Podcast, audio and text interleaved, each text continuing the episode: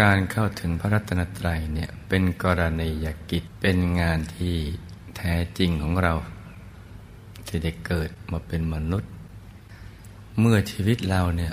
จำเป็นจะต้องดำรงอยู่ด้วยปัจจัยสี่ซึ่งจะต้องได้มาจากการทำมาหากิน เราก็อย่ามัวไปทำมาหากินอย่างเดียว ควรทำสองอย่างให้มันควบคู่กันไป ทั้งภารกิจกับจิตใจ ให้มันควบคู่กันไป